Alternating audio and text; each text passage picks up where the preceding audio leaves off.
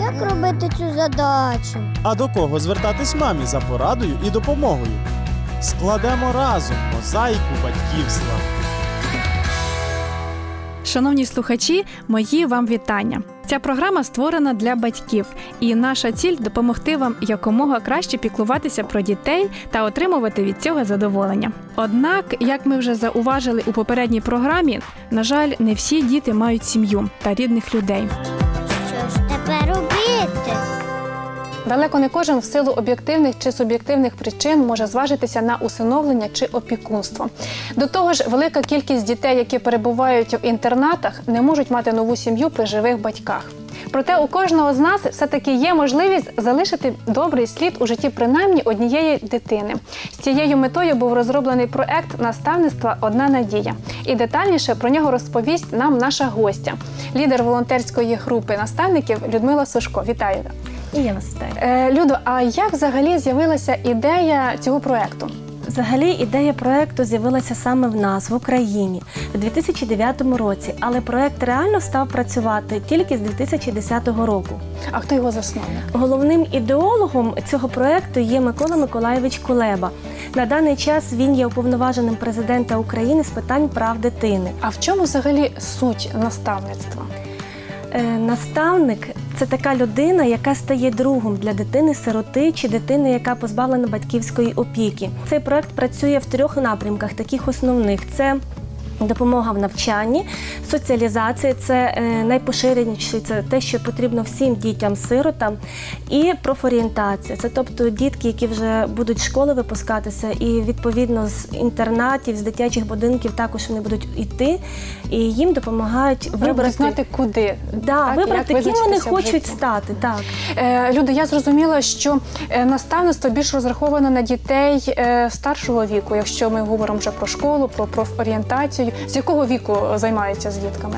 Е, Взагалі займаються з 10 років, ну і до 16-18. В основному ми стараємося працювати з дітьми старших класів, тому що е, наставників на даний момент, на жаль, не дуже ще багато дітей. Ну ми знаємо по статистиці набагато більше. Тому ми намагаємося охопити старші класи, тому що вони.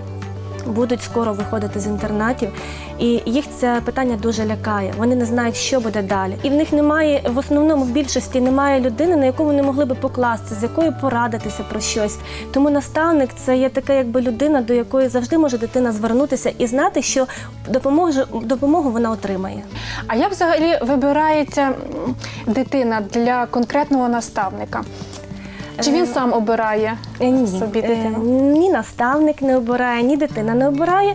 Е, Взагалі в нашій волон- волонтерській групі є психолог, і вона дивиться на дитину. Е, Дитинка заповняє анкету. Ми дивимося, спілкуємося з дитиною. Ми підбираємо наставника е, цій дитині, щоб в них було щось спільне, щоб їм було легше знайти спільну мову. Тому що коли між людьми є щось спільне, чи, наприклад, чи характер, чи якась сфера діяльності, де там працює, Спільні наприклад, інтереси, наставник, можливо, да, хобі. а дитинка хоче стати ці, ці професію, якби здобути в майбутньому. Вони краще будуть разом співпрацювати. Їм Вже буде кращим цікавіше. провідником так, Да. до дорослого життя. Я зрозуміла. Людмила, я зараз пропоную усім нам, як самі діти сприймають цю програму і яке значення для них має спілкування з наставником. Як перший раз приїхали, вони як перший раз познайомилися, оце понравилося. Я бачу за себе старшу людину, я бачу того, що вона добилася, і можна так сказати, маю як для себе ідеал стремитися до чогось кращого. Стало веселіше, було з ким поговорити про лічні справи. Час ми проводимо кожного разу по-різному. Буваємо, готуємось до екзамену, от, буваємо, щось виготовляємо своїми руками. Ну, вона приїжджала на моє день народження з самого ранку, е, робила мені зачіски. Багато чого цікаво. Все подобається. Я почала на світ дивитися зовсім іншими очима. Тебе з'явився як новий друг, ти йому можеш довіряти свої таємниці. Коли моя наставниця приїхала вагітна, у неї вже було виден, видно живіт, виходить, і дівчатки мене звідси спитали: «М, твоя наставниця вагітна? А я сказала, ні, вона жирна. Це просто настільки. Ми так з нею сміялися з цього, що напевно іскренні сміялися. Шкода, що наставник приїжджає раз в тиждень, хотілося, щоб було б частіше. Дуже багато є дітей, які хочуть мати свого наставника і просто їх ждуть.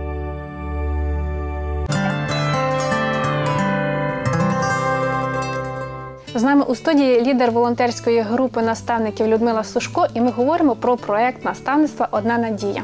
Людмило, а у чому ви вбачаєте особливість і доцільність саме такої допомоги дітям в інтернатах? Саме в цій програмі до одного наставника прикріпляється тільки одна дитина. Вони спілкуються раз в тиждень, вони зустрічаються. Ну, в основному вони домовляються один з одним і спілкуються. Це не йде таке розпорошення на всю групу, що потрібно всім догодити. А це йде таке спілкування двох друзів. Ми мусимо визнати, що спілкуватися з дитиною з інтернату непросто. Є свої особливості і свої нюанси. А ви якось готуєте людей, які вирішили стати наставниками? Так, звичайно, кожен наставник перед тим, як приступити до роботи з дитиною, проходить тренінг. Е, Протягом трьох днів е, наставники е, вчаться розуміти дитину-сироту. Вони намагаються відчути, через що ці діти пройшли. Розказується психологія цих дітей, тому що вони як не як є особливі.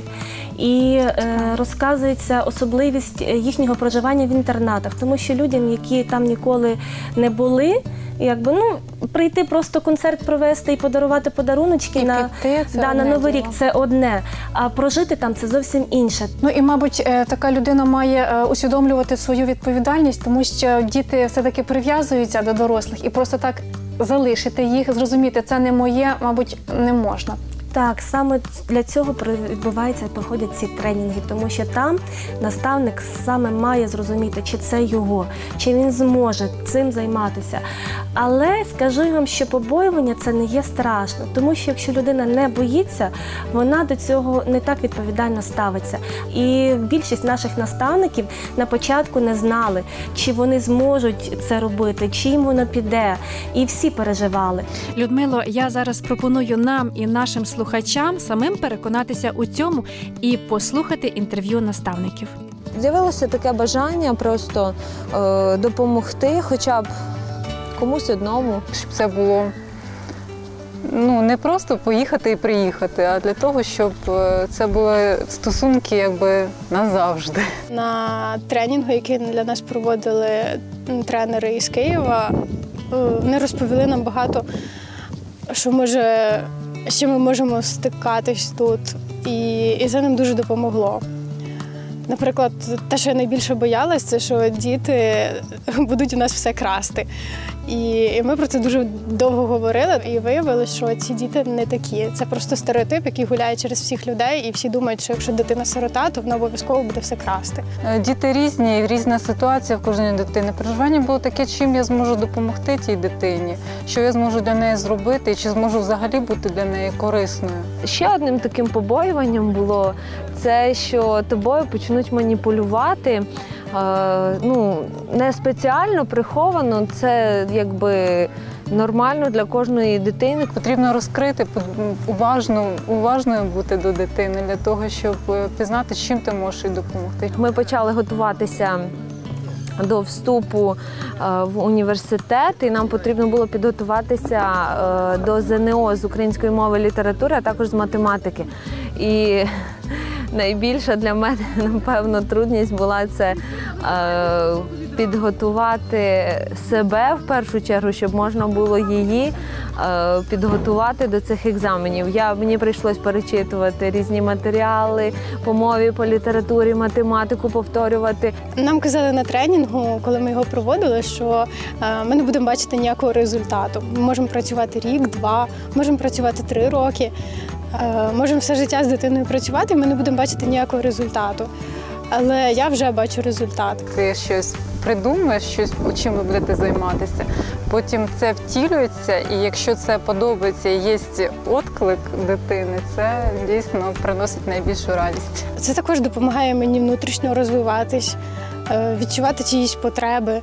Піклуватись не тільки про себе. Вона е, мені показує деякі моменти е, у житті, які можуть бути, про які я можливо навіть і не здогадувалась.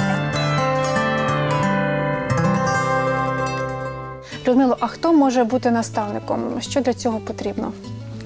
Взагалі наставником може стати кожен.